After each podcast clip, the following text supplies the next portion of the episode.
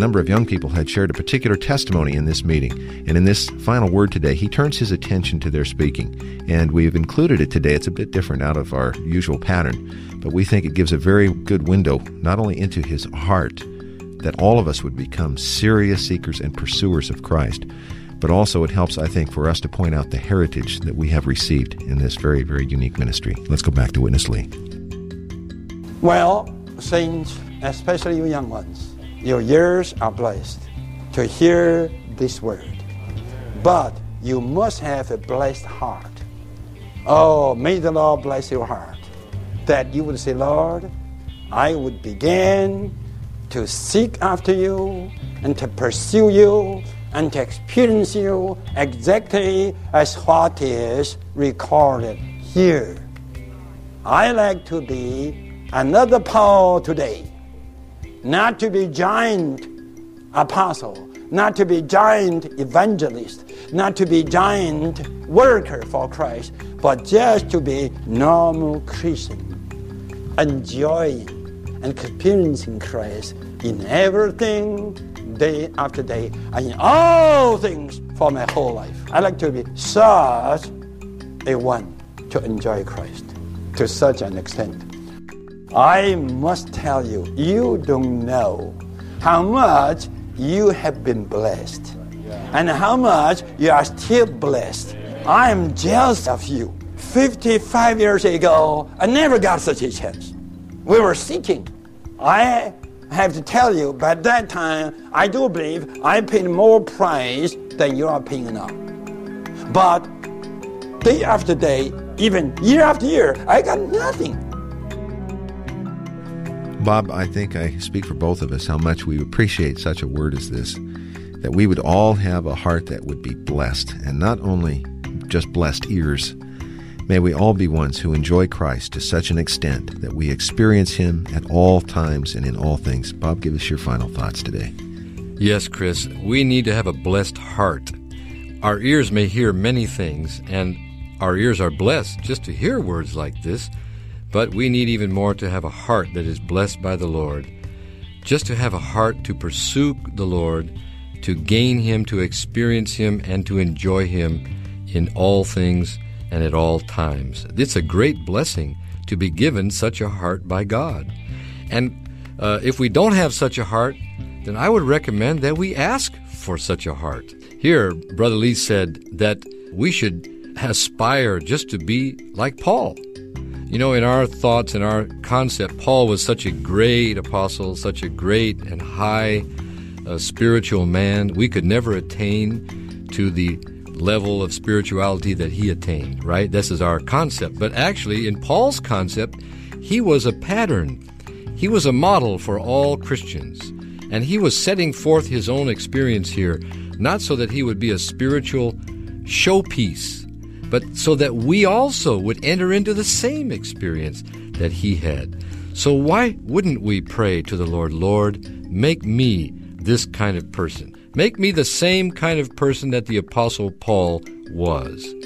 I am nothing, and uh, I cannot do anything, but Lord, I, I'd like to ask you to give me a blessed heart so that I would have a heart like Paul's heart, just to pursue you, to gain you, to enjoy you, to live you, to have you as my secret in any kind of circumstance.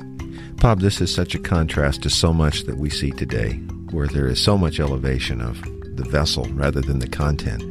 And Paul had this heart, and it does cause an aspiration in us. Yes, I want to be such a person, Lord. I want to be such a one as this that would pursue you as he did and gain you in everything. I think this would be our prayer corporately, wouldn't it, today? Yes, this is my prayer, Chris. I believe and I pray that all those who are listening would have the same prayer. Hmm.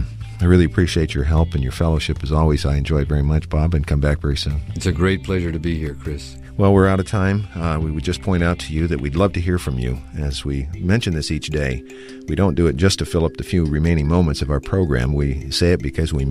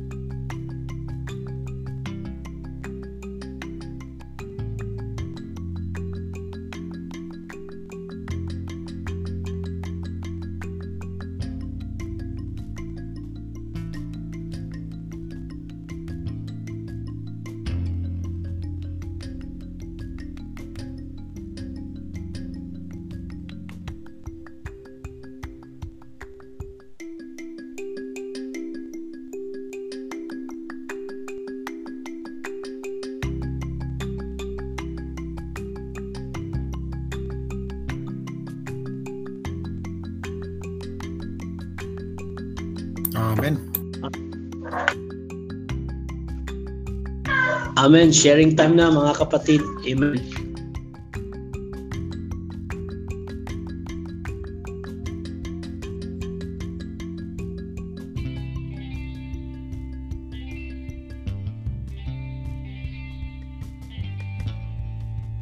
Pwede mo umpisa ni Brother Lawrence. Amen. Amen.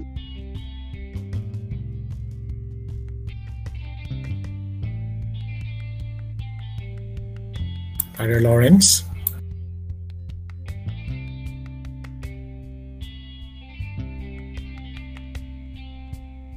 And you break the ice.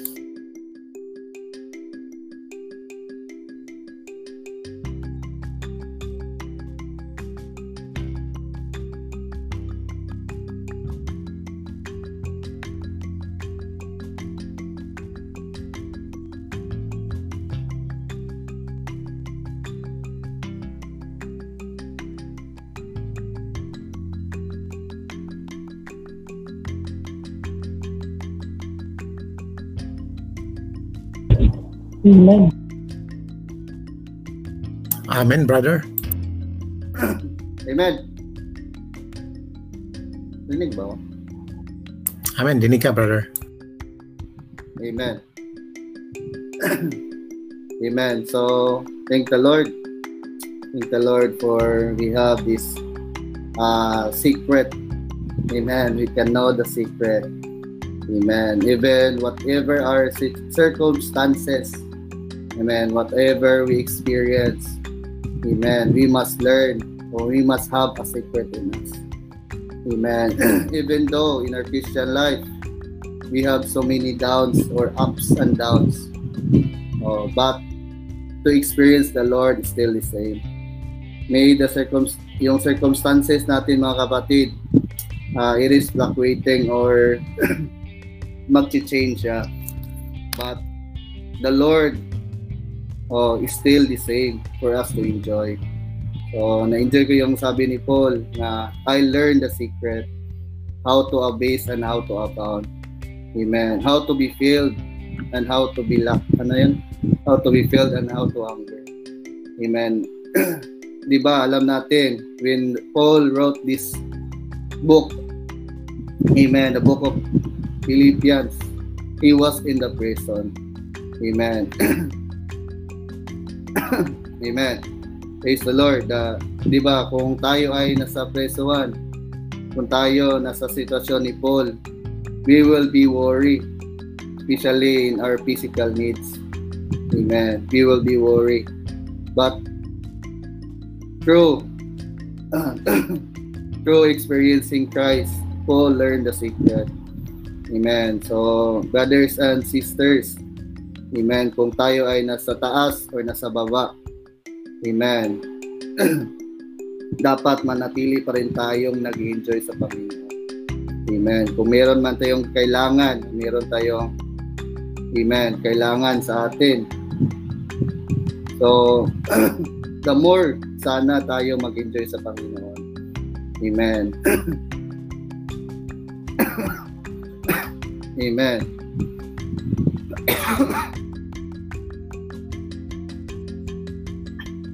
Amen. Amen. Yes. Amen. Uh, amen. Uh, truly, glory be to God in the highest. If we are going to check Paul's condition, he's actually at his uh, one of his worst states.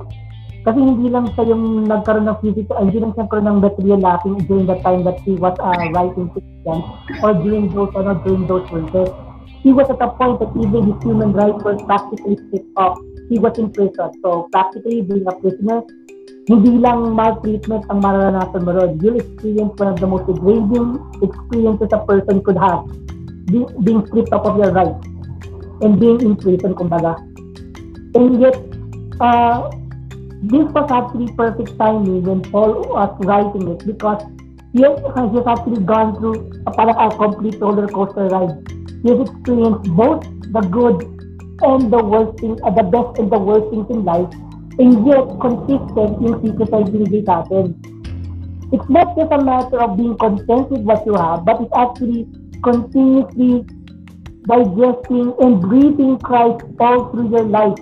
So, hindi na siya element ng whether you're abound or lacking, whether you feel something, whether there's a change in your life.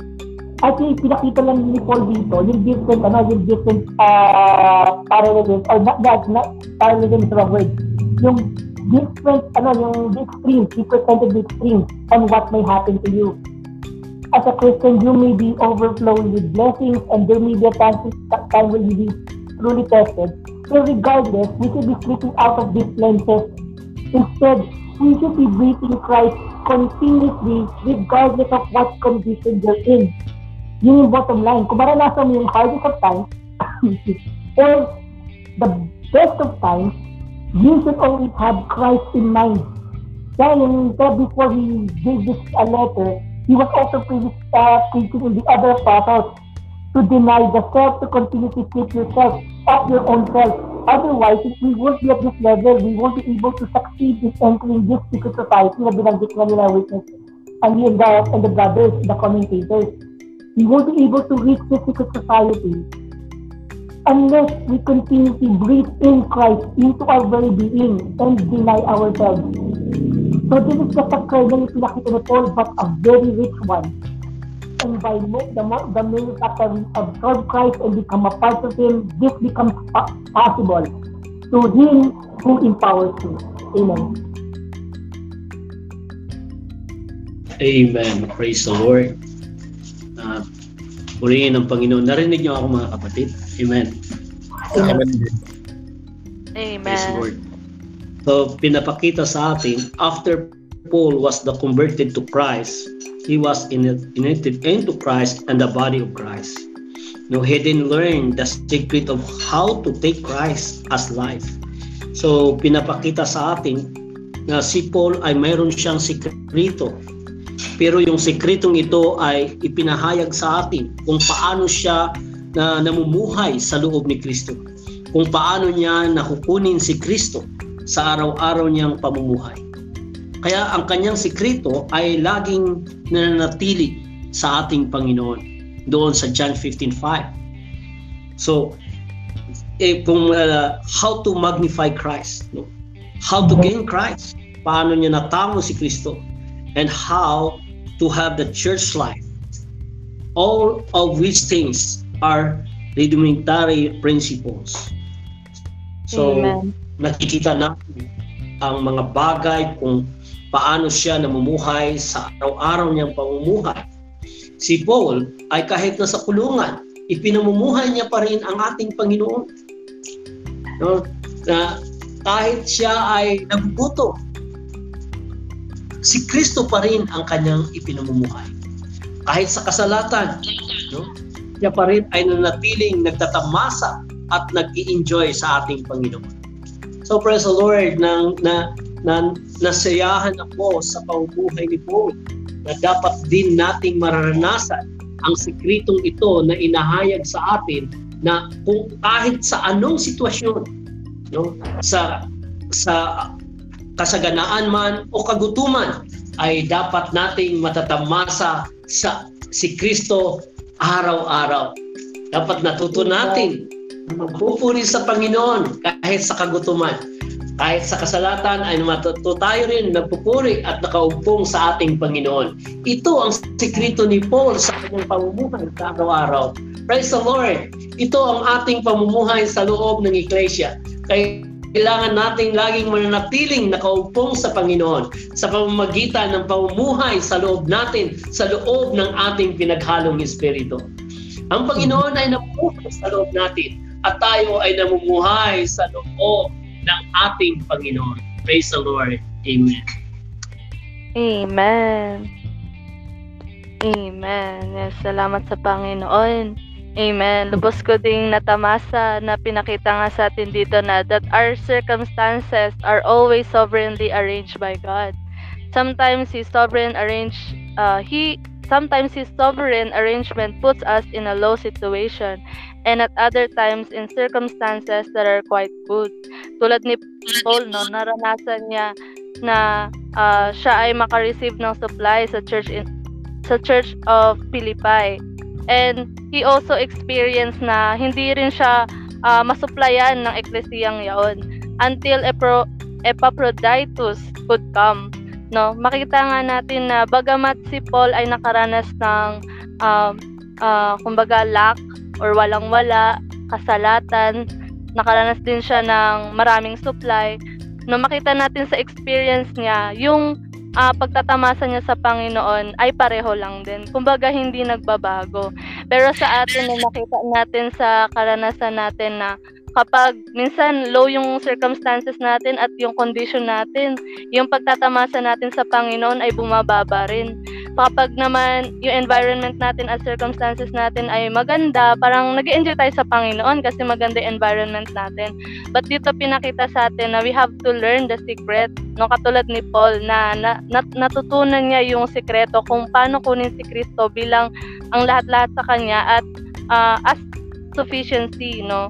si Kristo na kanyang uh, kumbaga nasa kanya na lahat no naranasan niya yung Panginoon bilang kahit nasa prison siya kahit nasa ang sitwasyon siya kaya all Lord Jesus may we also experience this no? Uh, ito ay hindi isang doktrina lamang para sa atin kundi ito ay tunay na uh, nararanasan natin no?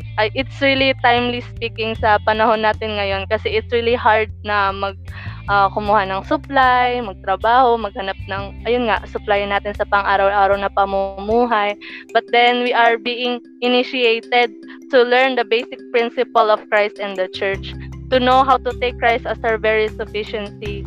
No, that Ayan, thank the Lord lang. Parang na-touch lang din ako sa araw na to kasi um, it's really true in our experience na ma- naway matutunan din natin itong um, uh, secret ni Paul. Amen.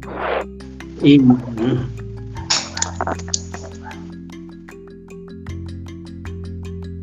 Amen. Praise the Lord.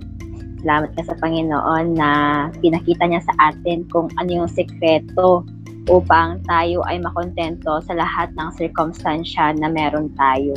Amen. At ang sekreto na pinakita sa atin dito is yung ating pagdaranas sa Panginoon. Amen. Yung uh, message ngayong gabi, very ano siya, very timely siya din sa ating karanasan ngayon. Amen. Kasi the same with Amen. Paul, di ba? When he wrote this book, di ba yung the epistle para sa mga Philippians, is he he is in the prison cell, di ba? Kasi nakakulong siya. And knowing that he wrote this verse, surely he was in, ano, parang nasa press situation talaga siya. Amen. Nasa, uh, nasa mahirap siya na kondisyon.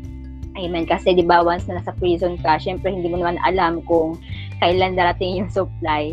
So talagang ano, talagang mahirap yung kondisyon ni Paul. Pero sa ano sa sa kondisyon niya ito sa sitwasyon niya, nalaman niya kung ano yung sekreto. Kaya sabi na in ano in abundance in in lacking, in in fear and in hunger, he have learned the secret no? Kaya nakontento siya na kahit anong sitwasyon meron siya, nakontento siya kasi alam niya yung sekreto. Amen. At ang sekreto niya ay daranasin si Kristo sa lahat ng sitwasyon. Amen. Kaya tayo din, 'di ba, sa lalo sa kanahunan ngayon, surely we also like Paul. Amen. Kasi hindi naman sa lahat ng oras we are, 'di ba, we are in abundance, hindi naman sa lahat ng oras that we are lacking din, 'di ba? Hindi, hindi lahat hindi hindi lahat ng oras we are in feel, And hindi, hindi rin lahat ng oras na we are in hunger. Pero sabi nga ng brother, kahit na ano yung sitwasyon at saka circumstances natin, nawa yung ating pagdarana sa Panginoon ay hindi maapektuhan. Amen. Magpatuloy lang no sa pagdarana sa Panginoon. Sabi niya nga kasi once na we are in abundance, 'di ba? Para nakakalimutan na natin na tamasahin yung Panginoon, no, daranasin ng Panginoon. No, whenever na we are in fail, we ano we tend to forget to enjoy and experience the Lord. Kaya sabi niya, kahit na sa anong sitwasyon, no, maging hawa man o hindi, no, kailangan na yung ating pagdana sa Panginoon ay hindi naapektuhan. Amen. Amen.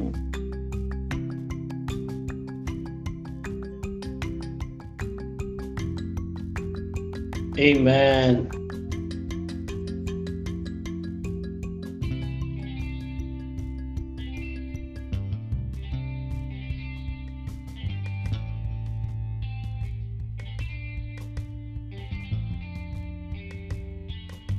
Amen. Praise the Lord. Tunay nga na sa buhay natin, ang lahat ng pagsasaayos ng Panginoon ay para sa ating pagpapasakdal. Ito man ay kasaganaan o kasalatan. Kailangan natin matutunan ang lihim kung paano kunin si Kristo bilang ating uh, contentment.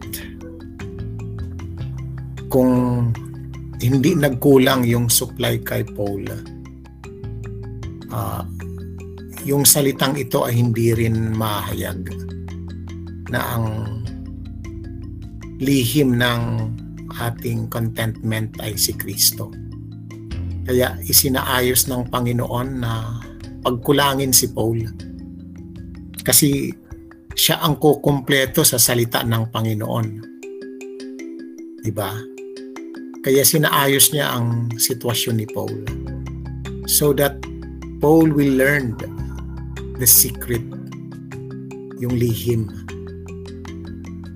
Uh, ma-initiate siya patungo doon sa lihim.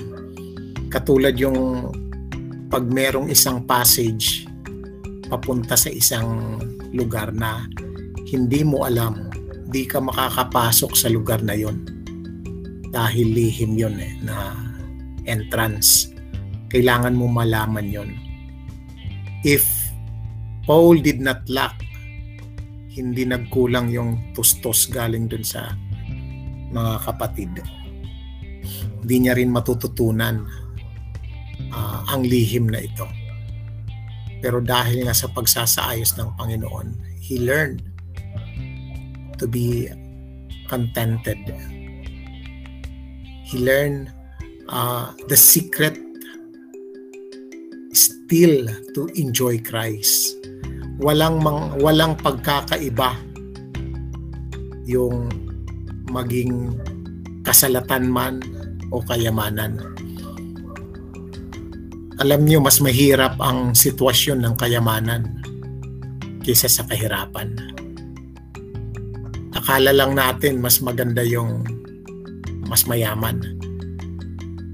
Mas mahirap ipamuhay si Kristo sa panahon ng kayamanan. Dahil naandon ang mas malaki ang tukso na makalimot sa kasalatan, you have no choice. Because you only turn to Christ because this there is nothing to turn to. Pero pag naandyan ang kasaganaan, marami kang babalingan. Pero si Paul dito, natutunan niya, even when he abound, he still learned the secret that still it is Christ, His all sufficiency, was not the material supply, but Christ Himself. Nawa, tayo rin makita ang bagay na ito. Dahil ngayon siguro nasa kahirapan ka, natututo tayo kay Kristo lang. Ito nakakulong tayo, walang gaanong uh, laya, parang nag enjoy tayo kay Lord, di ba? Sagana ang tustos. But paano pag nagbukas na? Paano pag nagbukas na ang mga mall? Paano ang nagbukas na ang mga opportunity ng magagandang trabaho? Paano pag bless ka ni Lord ng sobra-sobrang material blessing? Alam niyo ba na mas delikado yon? Katulad si David nang nasa rurok siya ng kanyang tagumpay. It was also, yun din ang bangin kung saan siya ay nahulog sa tentasyon. Kaya we need to learn the secret.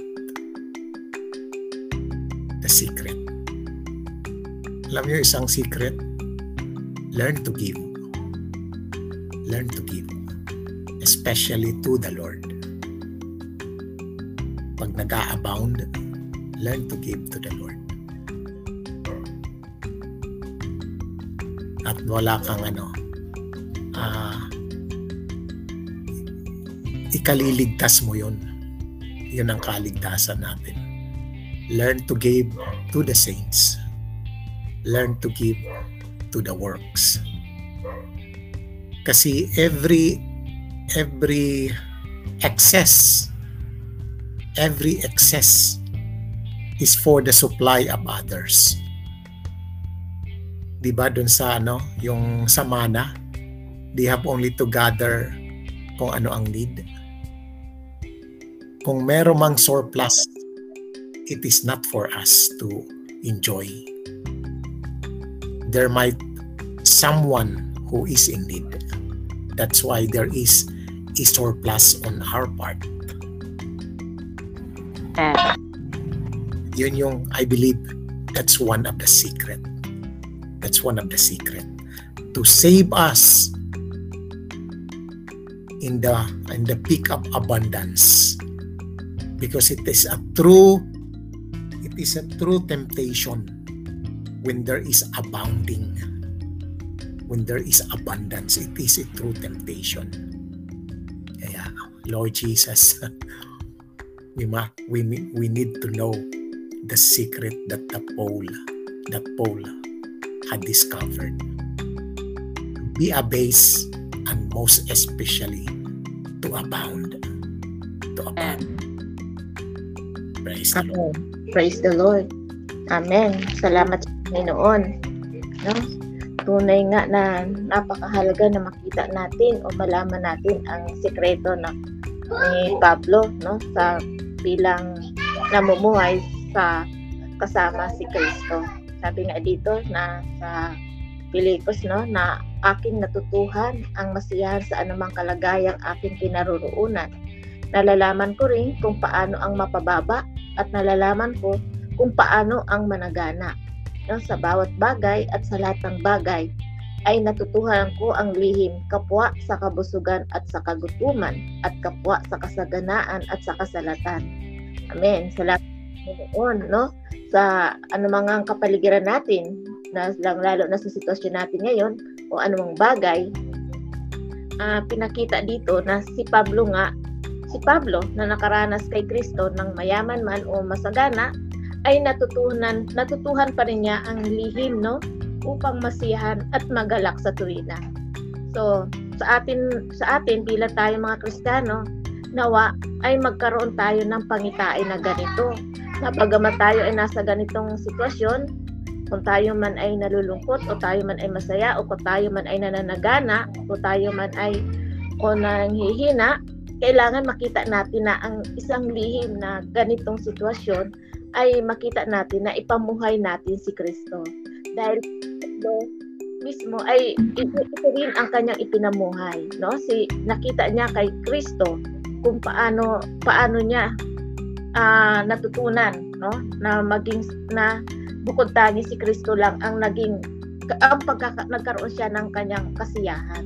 So nawa mas nakita din natin o matutunan natin na ang bawat isa sa atin ay makita ang lihim na ito na si Kristo lamang ang kailangan nating unahin no? Upang upang tayo din ay magkaroon ng kasiyahan at nagagalak so so ano man ang kalagayan natin sa anumang bagay makita natin ang lihim na ito at tayo maipaalalahanan na hindi na hindi tayo ah bagamat may kalungkutan tayo o bagamat tayo ay may may may, may dinaranas kunin lang natin si Kristo no kailangan natin siya kasi siya mismo ang karapat dapat nating unahin kailangan kainin siya o araw-araw kailangan natin kainin. Kaya nga sa umaga pa lang kailangan mat- talagang masigasig na tayo dahil dito nag nakikita natin na pag natustusan tayo sa umaga, ang buong maghapon natin ay nagiging mal- masigla tayo, nagiging masaya tayo dahil napunuan na tayo, no? Nakain na natin kasi siya at nainumin na natin siya. Kaya nakakatuwa nga na umagang umaga pa lang gigising ka na bago mag alas 5, alas 4 kasi kasama mo na may mag-EMR na sa iyo, magri-ring na yung phone mo. Lord Jesus, kaya bagamat ganito ang sitwasyon natin, bagamat mahirap, alam natin mahirap gumising sa umaga. Lord Jesus, ngunit napakasaya din pala pagka araw-araw ganito ang nagagawa mo. Kasi natutustusan ka niya. Na, na, napupunuan ka at nakikita natin na kung paano nga kumilos ang Panginoon. So kailangan lang natin na kunin talaga si Kristo bilang ating lihim. Kasi ito ang naisin ng Panginoon. No? Ma, ang, pat, siya ang maging matagumpay sa atin sa pang-araw-araw na buhay. Nawa magapit tayo ng mga hindi ka nais-nais na ito. Ma maalis ito dahil mapupunan na tayo ng Panginoon. Siya na mismo ang mananagana na sa atin. Lalo-lalo na sa pang-araw-araw nating buhay. O Panginoong Jesus, at na pinakita mo sa amin ang isang lihim na ito. Nawa, lagi kaming maturuan sa mga bagay na ito na karapat dapat ikaw muna ang unahin namin. Amen. Purihin ang Panginoon. Amen. Lord Jesus. Amen. Salamat sa Panginoon. Ngayong gabi ay nakita natin yung sekreto ni Apostol Paul. Amen. Binanggit niya dito na yung ating mga kalagayan ay maaaring magbago. May mga pagkakataon na tayo ay nasa kasaganaan at sa ibang pagkakataon naman, naman wala tayo sa kasaganaan. Kumbaga naghihirap tayo. Pero binanggit dito at ini-encourage tayo na kung tayo man ay nasa kasaganaan o sa kahirapan man, dapat ang pagtatamasa natin sa Panginoon ay pareho lamang. Amen. Tapos na-enjoy ko rin yung ano, yung paano ba um, mahadlangan or ma-counteract yung pagkabalisa. Ma-counteract lamang ito kung alam natin yung sekreto. Amen. Malalaman natin kung paano ito mapigilan. Kaya kung tayo ay nasa kahirapan, hindi na natin kailangan pang maging balisa o mag-alala dahil alam natin tayo ay nasa kamay ng Panginoon. Siya ang mag-aalaga sa atin. Amen. Sa natural na katangian natin, meron talaga tayong mga pag-alala, pagkabalisa. Amen. Ito ay pareho lang, mapamayaman ka man o mahirap. Iba-ibang level lang. Yung mga mahirap, may mga particular din na mga alalahanin. Yung mga mayayaman, mayroon din, di ba? Pero salamat sa Panginoon, as long as tayo ay nasa loob ni Kristo, siya ang magbibigay sa atin ng kapangyarihan upang hindi na tayo mabalisa. Amen. Tapos nagustuhan ko rin sinabi ng kapatid na mapalad yung mga kabataan ngayon kasi narinig na nila yung ganitong ano yung pagsasalita ng ating kapatid. Kaya sabi niya kailangan din natin na manalangin na Lord, ninanais ko rin na hanapin ka, habulin ka at maranasan ka kung paano ka ibinakita sa aklat ng Filipos. Amen. Ninanais ko rin na maging isang normal na Kristiyano, Panginoon. Oh Lord Jesus, hindi na kailangan pa na maging isang magaling na apostol, magaling na ebanghelista. As long as tayo ay nasa loob ni Kristo, siya ang magbibigay sa atin ng kakayahan na hindi na tayo mabalisa sa anumang mga sitwasyon natin. Amen. Nawa magkaroon tayo ng puso na nagnanais o naghahangad na tamasahin lamang si Kristo, tamuhin si Kristo, danasin si Kristo, at tamuhin ng higit si Kristo araw-araw. Amen. Amen.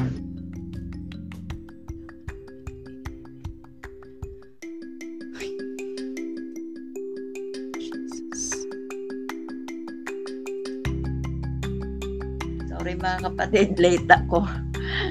na mga tumatawag mga kapatid ko. Hindi, hindi ko narinig yung hindi ko narinig yung message pero um, ano naman eh uh, lahat naman tayo nabasa natin yung tungkol dyan sa ano sa Philippians. Hindi ko nga lang nabasa na ano yung na-miss ko yung siyempre yung mas profound na ano explanation ng brother. Ito very timely. You know yung message dahil sa experience namin ngayon dito sa family namin. At um, ngayon lang ako nakaranas talaga ng peace na kumbaga amidst the all these the challenges in these uh, tough times ngayon lang ako naka-experience talaga ng real peace kasi ako I easily get anxious pag mayroon mga ano, ganitong trials. Kanina, nag, habang naghihintay ako ng result ng ano, yung test namin, nag, nag kasi ang tagal, nag, na, nakapag-pray akong matagal din. Kumbaga mas nagkaroon ako ng opportunity to call on the Lord and to pray to Him. Kasi tagal-tagal, siguro naghintay ako mga more than 2 hours. Pero yung sa brother ko, nahuli naman. Anyway, uh, sabi ko kay Lord, uh, alam ko Lord na kami kasama ko doon sa ano pinili mo with purpose. Kaya sabi ko kahit anong kahit anong mangyari kahit, kahit uh, ano man lumabas. Pero sabi ko pero syempre gusto ko wala wala. Gusto ko maging pa, uh, negative yung result pero kung ano man mga alam ko may purpose naman ng Panginoon kung ano yon pero tayo kasi ang ang kapag nakaka-experience tayo ng mga uh, mga challenges o difficulties ano yun eh uh, alam natin na ano yun lahat ng bagay para sa transform transforming work ni Lord. Yes. ng bagay para lalo tayo mag-turn kay Lord. Sabi ko all the more mas mas mas nakakaranas tayo ng mga difficulties. Mas kailangan bumaling tayo sa Panginoon kasi at mas magpuri tayo. Kanina nagaano kami ni Brother Manny may exchanges din kami sa text. Uh, na-share ko din yun. Konti. Sabi ko nga lalo tayo mag-praise kay Lord. Lalong sabi ko nung na-receive ko yung ano namin pasalamat ako kay Panginoon nag-praise ako. At nung na-receive ko naman yung result ng, ng kuya ko na positive mas sabi ko mas lalo ako magpi-praise kasi ano uh, mas ma, para mas mapahiya yung kaaway ni Satan. Kasi syempre lahat ng mga nararanasan natin na ano uh, si Satan na may gawa although ginagamit siya ni Lord. Kaya yun ang overcoming ano natin eh um, uh, secret yung umano ka sa Panginoon na lalo kang magpuri. Ano para para mas nasusuplayan ka na napapalakas ka na transform ka. Yes. na, na, na ano mo pa natutalo mo pa si Satan. Nag-glorify pa sa iyo si Lord. Kaya napakahalaga talaga yung ano uh, maging katulad tayo ni Paul na kahit na sa anong sitwasyon ano siya happy.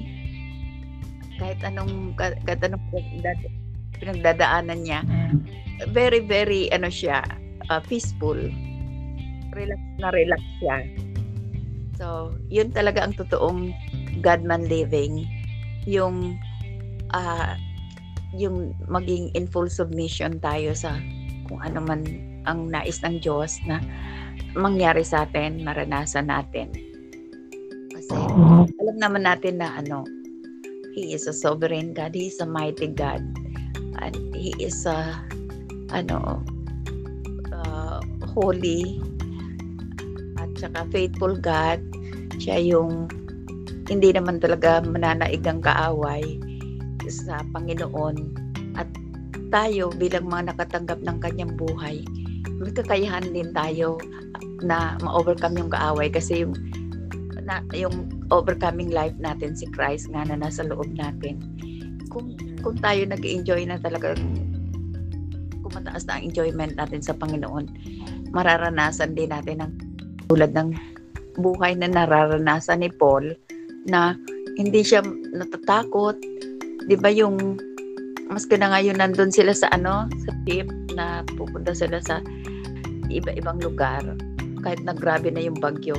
Pero hindi siya ano eh, parang makikita mo na sa kanya si Christ na hindi siya natatakot na masyado pa rin siyang relax samantalang yung mga kasama niya takot na takot na kaya ano kahit anumang bagyo kahit anumang alon uunos kailangan talaga magtiwala lang tayo sa Panginoon yung lang ang faith natin kasi ano sa paraan na yon na uh, ano mas mas na naidadagdag sa atin si Lord bilang biyaya.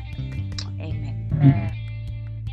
Amen. Salamat sa Panginoon sa, sa, sa kanyang mensahe ngayong gabi na pinaabot sa ang sekreto ni Paul para paano tayo na lalong manampalataya sa Panginoon. Amen.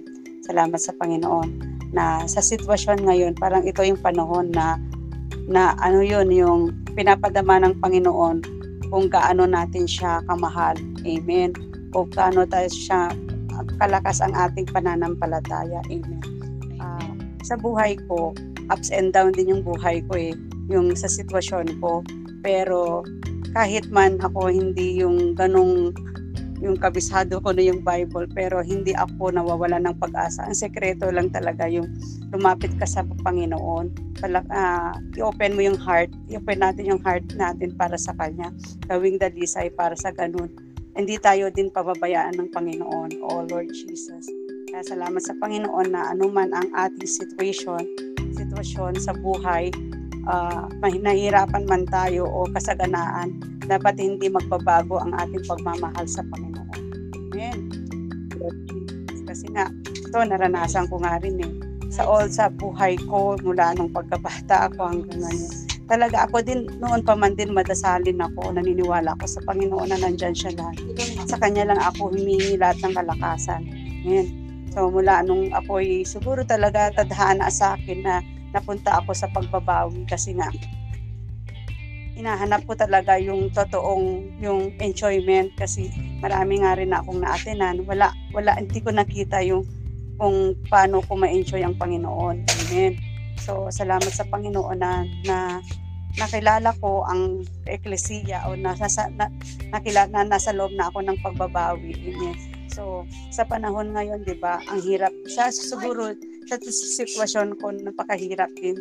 Pero kasi hindi ko nga alam nga sabi sa, sa, sa lalo sa panahon ngayon lahat bumagsak naapektuhan din ako. So parang hindi ako naging anxious hindi ako naging mula nung pandemic. Salamat sa Panginoon na na hindi ako pinapabayaan ng Panginoon o Lord Jesus na hindi ko nga alam sabi ko nga hindi ko nga alam kung paano paano yung natutugunan yung pangangailangan namin araw-araw oh Lord Jesus kasi nga naapektuhan yung mga koleksyon ko. Ang gumagana din ngayon lang is yung tindahan namin. Sa salamat sa Panginoon na hindi ako hindi niya pinagpabayaan yung mga needs namin. Oh Lord Jesus kaya mas lalo ako lumala pumapit sa kanya. Amen. Kasi nga alam ko na minsan din nar- nararanasan din natin pag sobrang kasaganaan mga tao hindi mga tao limot nakakalimot na sa lahat ng mga bagay minsan na, na nahatak na ng satanas. So, ang pag tayo ay pag tayo ay nahirapan doon doon natin lang natin nakikilala ang Panginoon mas lalo tayong lumalapit sa kanya. Amen. Kaya salamat sa na umuman ang ating sitwasyon na yung sikreto nga na binigay ni Paul para tayo ay manatili sa loob ng eklesiya at lalo natin ma-enjoy ay ay buksan ang ating puso maging dalisay ang ating puso. Amen. Lagi tayong magpagbukas sa Kanya sa lahat ng oras. Araw kada araw, i-enjoy natin siya. O Lord Jesus, kaya salamat sa Panginoon sa patuloy na pagsasalita niya sa atin araw kada araw. So, sa isang araw, hindi naman ako na zero sa meeting sa mga kapatid.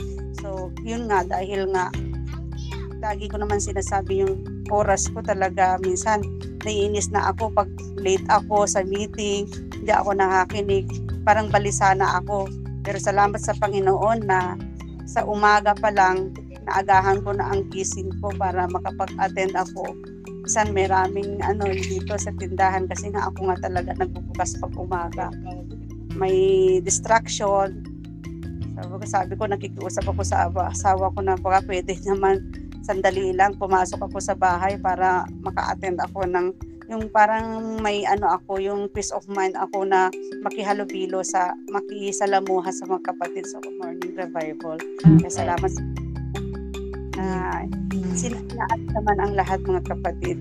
Ayun nga, magiging iba man ang pananaw namin mag-asawa pero kahit pa paano nakokontrol ko naman siya.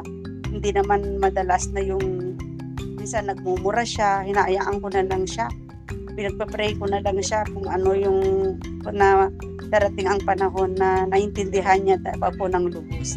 Amen. Salamat sa Panginoon. At manatili lang tayo sa Kanya at huwag tayong mawalan ng pag-asa, lalong-lalo na sa panahon ngayon.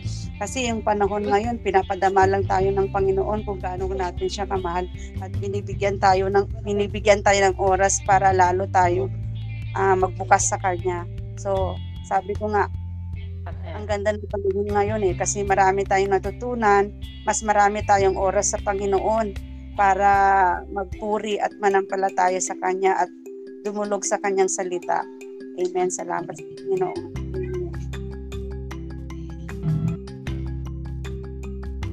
Doon talaga tayo dapat mabalisa pag hindi nakaka-attend. Yung nagtuto. Kaysa sa mga walang kwentang bagay.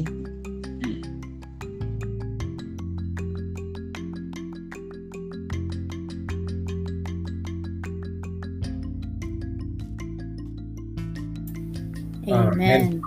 Lord. Salamat sa Panginoon mga kapatid.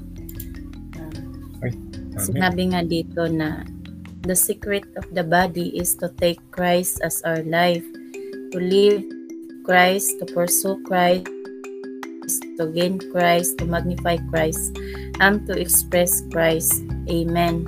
So, ito nga yung dapat natin na uh, sa ating pamumuhay ito nga yung kaparaanan na ng ito nga yung dapat gagawin natin sa uh, na we need to live Christ puro siya ano no puro siya live uh, Kristo yung ano natin yung kumbaga siya yung uh, magpupuno sa loob natin salamat sa Panginoon na hindi lang ito yung ano yung si sasab, sinasabi natin na we need to live Christ, we need to pursue Christ.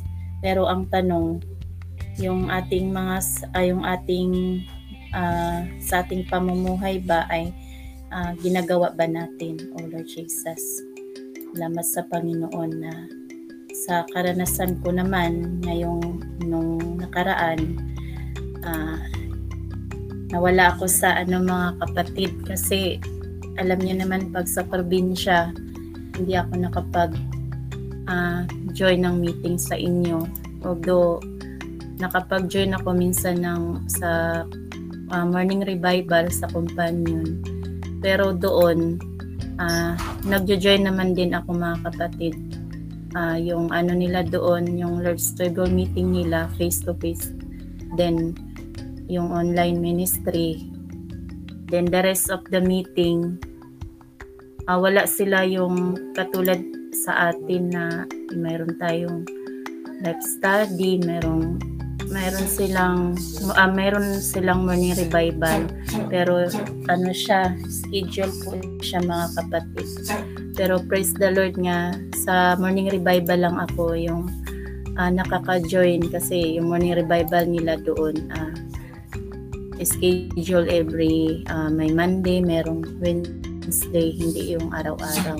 Kaya palagi tayong pinaalanan talaga sa Panginoon na uh, we need to uh, enjoy more Christ every day kasi wala talaga tayong ano, wala talaga tayong kakayahan lalo na sa ating mga sarili lalo na pag may sitwasyon na uh, na may mga karanasan tayo na uh, kapighatian or mga kung ano yung mga problem sa pamilya. Kaya kung hindi talaga tayo, wala talaga tayo sa katawan, manghina talaga tayo mga kapatid. Kaya purihin ang Panginoon na uh, patuloy pa rin na nagre-remind ang Panginoon para sa atin. Kaya kailangan lang natin uh, hayaan ang Panginoon na siya nga ang gumawa at kumilos sa loob natin. At tayo din naman ay kinakailangan din natin ng cooperation sa katawan. Kasi kung wala din cooperation, so ano yung magagawa ng Panginoon sa atin kung tayo mismo sa ating mga sarili may kakulangan. So praise the Lord na pinapakita nga sa ating uh, pinurso ngayon na in the church life, kailangan nga natin na we need to learn how to take Christ as our life every day. And we need to uh, gain Christ more. Amen. Praise the Lord.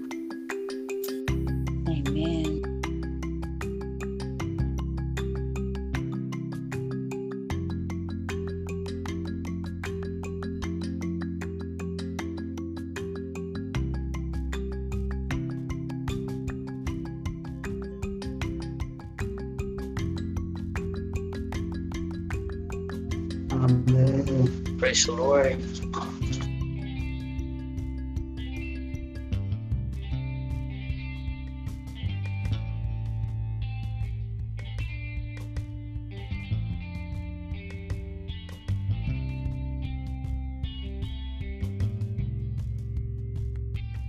na eh, magagawa ko ang lahat ng bagay sa loob niya nagbibigay Amen. kapangyarihan sa akin. Kapangyarihan sa akin.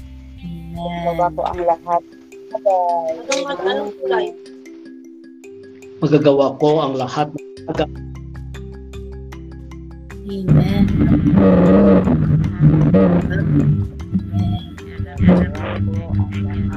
Sa loob niya. Amen. Magagawa ko ang lahat ng bagay sa loob niya. Na